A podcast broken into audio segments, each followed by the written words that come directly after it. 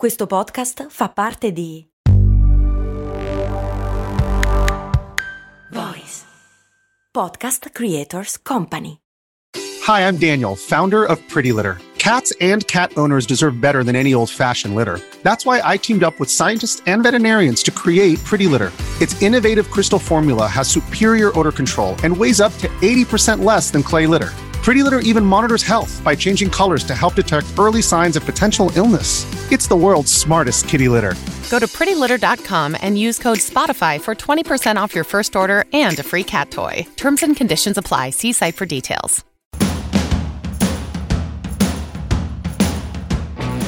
Benvenuti amici ed amiche nella nostra serie dedicata alle magiche avventure e vicende che si nascondono dietro gli oggetti che ci circondano. Io sono Max Corona e oggi ho scelto per voi uno degli oggetti più iconici del ventesimo secolo, coloratissimo e impossibile da risolvere. Sto parlando di uno dei passatempi più amati di sempre, il cubo di Rubik. Ma cosa si nasconde dietro quei cubi così colorati? Beh, la nostra storia comincia in Ungheria, all'inizio degli anni settanta.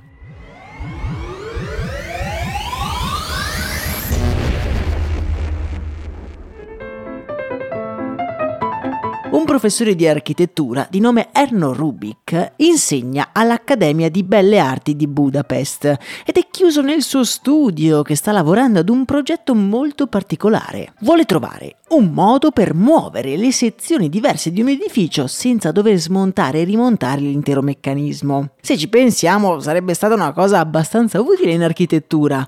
Comunque, realizza la forma più semplice su cui testare la sua nuova idea, cioè un cubo a sei facce, composto da altrettanti cubi più piccoli. Il meccanismo funziona alla perfezione, le parti si muovono in modo indipendente, ma una volta mosse, povero Erno non riesce più a rimetterle in ordine. Cioè non riesce a far ritornare la struttura esattamente come era prima.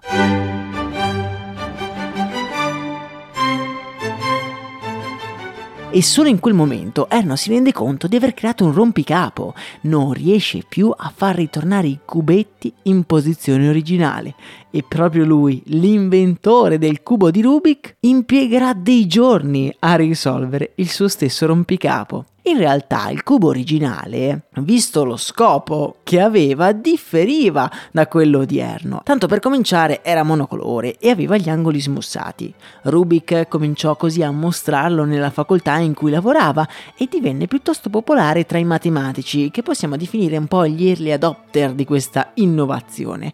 Il fatto che fosse un passatempo stimolante e di difficile risoluzione stuzzicava l'intelletto dei matematici, abituati ad interrogarsi su simili problemi. Rubik però capì molto presto di avere per le mani non solo un passatempo per matematici, ma un vero e proprio successo commerciale. Infatti lo brevettò con il nome di Magic Cube nel millenovecentosettantacinque, dopo aver apportato le modifiche che lo hanno fatto diventare il cubo molto simile a quello che possiamo trovare oggi in commercio.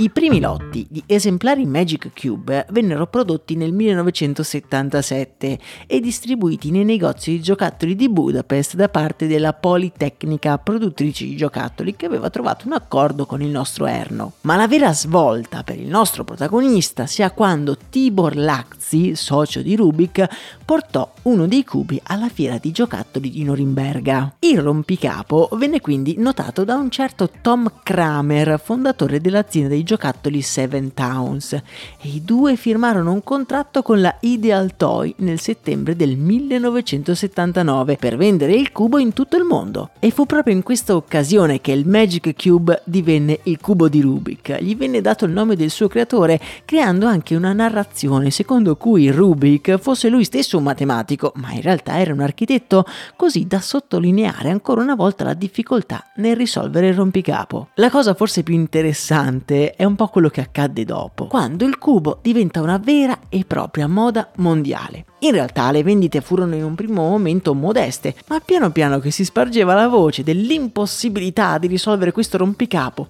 le vendite letteralmente esplosero. Tra gli anni millenovecentottanta e millenovecentottantatré si è stimato che furono venduti la bellezza di duecento milioni di cubi di Rubik in tutto il mondo e il buon Erno Rubik divenne la persona più ricca dell'Ungheria. Il cubo di Rubik era diventato così famoso che addirittura un libro di un dodicenne inglese di nome Patrick Bossett, che è un po' considerata la prima guida scritta su come risolvere il rompicapo, ha venduto nel mondo oltre un milione e mezzo di copie, cioè un libro scritto da un dodicenne. Ciao! Negli anni però, come è giusto che sia, la moda del cubo di Rubik scemò, fino però a ritornare in auge con l'arrivo di YouTube, su cui cominciarono a diventare popolari dei video su come risolvere il cubo di Rubik, oltre anche a video di campioni del mondo che risolvevano il cubo in pochi secondi. Ma io mi chiedo, ma come si svolge una gara di cubo di Rubik?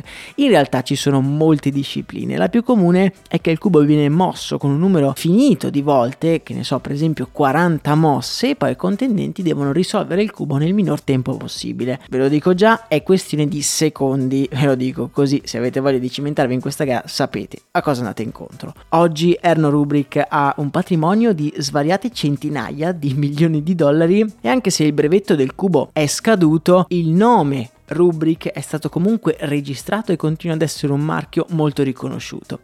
E voi, ora mi rivolgo a voi, che ne pensate? Qual è stata la vera valvola che ha fatto esplodere la mania del cubo di Rubik? Secondo me il cubo è stato veramente un giusto mix tra facilità di uso, cioè chiunque può provare a risolvere il cubo di Rubik, unita alla sua difficoltà nel risolverlo, difficoltà che però non è impossibilità, cioè tu puoi risolverlo, è semplicemente difficile. La giusta misura di questi tre aspetti lo ha reso uno degli oggetti più famosi e iconici del ventesimo secolo. Spero che questo episodio vi sia piaciuto, vi ricordo che per non perdere i prossimi episodi vi conviene iscrivervi al canale podcast e attivare la campanellina, in descrizione trovate tutti i link per approfondire quello di cui noi parliamo, trovate anche il link del libro Persone che pensano in grande, un libro che forse sarebbe piaciuto anche al buon Erno Rubik. A me non resta che salutarvi, un saluto e un abbraccio dal vostro Max Corona.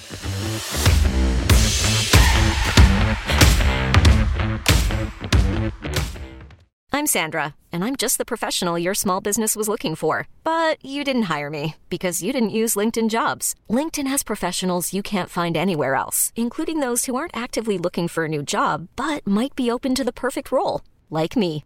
In a given month, over seventy percent of LinkedIn users don't visit other leading job sites. So if you're not looking on LinkedIn, you'll miss out on great candidates, like Sandra. Start hiring professionals like a professional. Post your free job on linkedin dot com slash achieve today.